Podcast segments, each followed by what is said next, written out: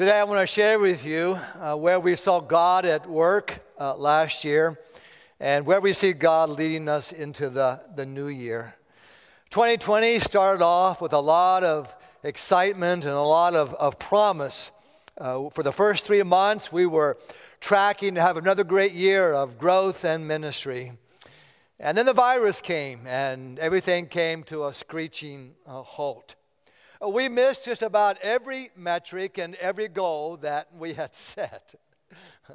the bright spot was uh, the Salem reopening. Uh, despite the virus and despite delays, we finally finished the building and started worshiping in September. And it's gone remarkably uh, well considering. Uh, we had set a goal of, of 40 people for an average worship attendance, but ever since we've opened, we've had over 60 uh, every single Sunday. And our vision was that it would become a place of, of hope and healing. And that's exactly what it is becoming. Giving was another bright spot last year, and we're so grateful for your generosity. Now, while November stewardship campaign fell short of our expectations, uh, we've been able to trim back the budget until we see how the first uh, few months of, of this year go. But of course, the best financial news of all is that we are now debt free. Yay!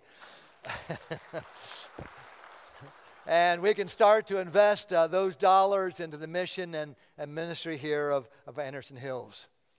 Uh, Sunday morning attendance has changed a lot.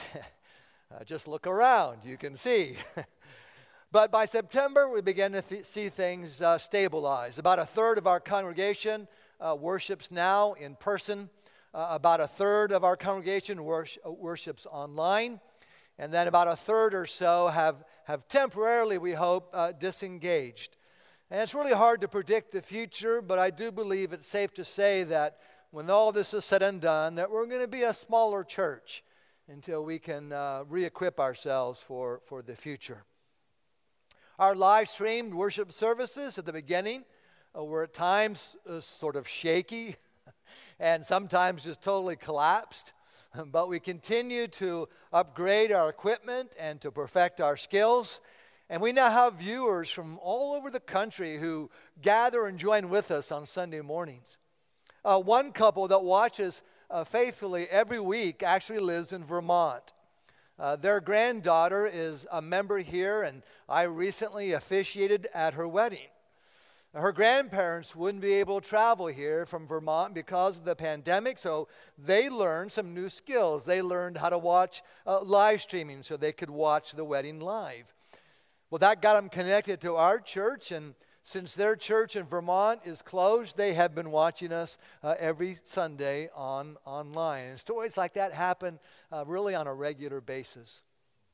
We reopened for worship on May 31st, and that's gone pretty well uh, student ministry on August 30th and children's ministry on September 20th. Unfortunately, our numbers have dropped substantially, and added to that, the number of volunteers who, who have quit. And tell you, sometimes we feel blessed just to be able to open our doors on Sunday morning. Sunday morning attendance has also declined. Uh, events that bring new people into our building and, and help us to connect have been canceled or postponed. And so we had very few new members last year. Of course, it's also made pastoral care quite a challenge. I mean, pastoral care is, is very much incarnational uh, ministry and face to face. No more hospital calls, no more nursing home visits. And so most of it's done either by phone or by email. Evangelism, the same issue. It requires human interaction and relationship. The one good thing is throughout this whole last year, I have found people perhaps more open to the gospel than what I have found previously. They are looking for some hope, they are looking for the meaning in all of this. And so that has opened them up to, to hearing more about, about God's love for them. But I think what I'm most proud of is the way our staff and our leadership and, and you have been able to quickly pivot to the new reality. Uh, change can be very hard, amen?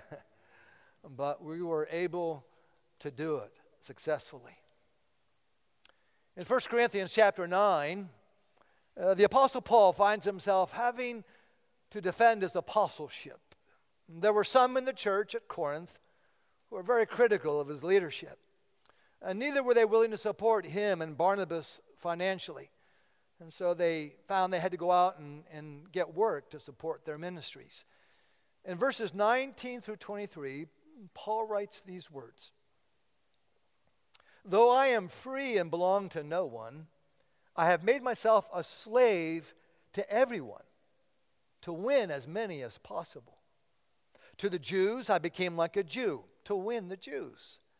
To those under the law, I became like one under the law, though I myself am not under the law, so as to win those under the law. And to those not having the law, I became like one not having the law, though I am not free from God's law, but am under Christ's law, so as to win those not having the law. Verse 22 To the weak I became weak, to win the weak. I have become all things to all people, so that by all possible means I might save some. And I do this for the sake of the gospel, that I may share in its blessings. Now, this isn't Paul's version of when in Rome, do as the Romans do.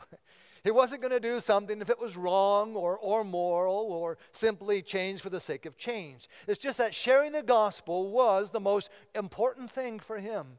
He was willing to do or to change whatever was necessary in order to win as many as possible. He is not going to be bound by, well, this is the way we've always done it kind of mentality. Now, while we often see change as a bad thing, Change can be a gift from God. In fact, I believe that God uses events in our lives to help us to grow, to mature, and to experience His love and the love of others in a deeper way. You see, you're never too old to change, but you can become resistant to change at any age. And sometimes when we become resistant to, to growth, when we become stagnant, when we refuse to move, sometimes God will send into our lives people or events that shake us up, that get our attention, that get us going and, and growing again. Sometimes God calls us to, to step out and to embrace the change despite our fears of letting go of the familiar. And it can take it to some potentially uncomfortable places. But that's part of the great adventure of life. You see, I, I've come to believe that that sense of, of adventure is part of our human nature that it's easy to get restless or become bored if we're not being challenged on a regular basis. And I believe that's no different in our spiritual life. Sometimes God is, is prodding us to move beyond where we are. Sometimes God says to us, Come on now. You've been sitting in that same pew for five or 10 or 15 or 20 years. It's time to get up. Start doing something. So, to find out what kind of movement our congregation is experiencing, we occasionally do a, a, survey. We did one last November to get an idea of how you are doing in your spiritual growth. 271 of you responded, and those of you who did seem to be growing in your spiritual life despite a challenging year. And we ask you to put yourself in one of four segments on the spiritual growth continuum. The first group is called Exploring Christ. Uh, these are people who have a basic belief in, in God but are still unsure about Christ and how he fits into their life. The second group is called Growing in Christ. The people in this segment have a, a personal relationship with Christ and they are working on what it means to get to know him. The third is called Close to Christ. And people in this segment feel really close to the Lord and they depend upon Him daily for guidance. Faith is a deep and personal, significant force that is relevant to their every waking moment. And the last group is called Christ centered. People in this segment describe their relationship with Jesus as the most important relationship in their life, and it guides everything that they do. I think the word that best describes the people in this group is surrendered. So here's where you put yourself 1% exploring, 23% growing, 47% close to Christ, and 30% Christ centered. In 2017, the last time we sent out this survey, it was 8%, 34, 34%, 32%, and 25%. So the first two groups have declined, and the last two groups have seen significant growth. This is good. Your beliefs have matured. Your spiritual practices like fasting and reading your Bible and prayer and, and worship and small group ministry and serving have, have increased. Now, the one area that our church has always struggled in has been sharing our faith, evangelism. And guess what? it's still a struggle. And so this year we're going to focus on, on three areas. And the first is this it's going to be evangelism, sharing our faith. You see, that's the very reason that we exist. Before Jesus ascended into heaven, he, he said these words to his, his disciples, found in Matthew 28. He said, Therefore, go. Make disciples of all nations, baptizing them in the name of the Father and the Son and the Holy Spirit, and teaching them to obey everything I have commanded you. And surely I'm with you always to the very end of the age. Now, there's a couple ways we're going to do that. One is what's called digital evangelism. It's using the internet, it's using mobile and social media platforms to share the gospel. And it's perfect for a COVID world. Now, it's not broadcasting. See, broadcasting is limited with a one way communication. But digital, at its best, is relational. Did you know that there are 7 billion people on the planet right now? You are one of 7 billion. Did you know that 4 billion people are on the internet? More than half. And that of that, 3 billion people are on social media. What it means is that you and I can be missionaries. we no longer have any excuse for not sharing Jesus through these platforms. Another way we're going to do it is through Salem campus. Despite the obstacles that we have encountered, God is bringing uh, new people to the church, and the church is welcoming them and, and introducing them to, to the community and, and, and baptizing them and discipling them. See, one of the things that happens when you open up a new venue is that it attracts new people who might not have been attracted uh, to the new one. They have passed out some 2,500 door hangers. Plus, the Thursday night meals has attracted the attention of the community in that area. Uh, just a couple months ago, a, a, a, complete stranger, a woman that Sue Lee had never met, walked up to her and wrote her out a check for $1,000 because she had heard what was going on at the church and she wanted to support it financially. Now, secondly, we're going to start uh, forming new bands. Now, this is not something that Danny and, and Julie are going to do. These are not musical bands. This, in fact, it's not even a, a, a new idea, it's an old one. Uh, John Wesley borrowed it from the, the Moravians, and so it's really an old idea that's being revived for a, a new time. You see, the Methodist movement began as, as John Wesley preached throughout England and Ireland and Wales with tremendous effect. Churches began to fill up. Society began to change for the better as, as lives were changed. But Wesley noticed how many people quickly fell back into their old habits and, and stopped coming to worship. So he looked around for an answer and he came up with the idea of, of bands to help new converts to begin growing in their spiritual life. And bands were the heart of the Methodist movement uh, until around the 19th century.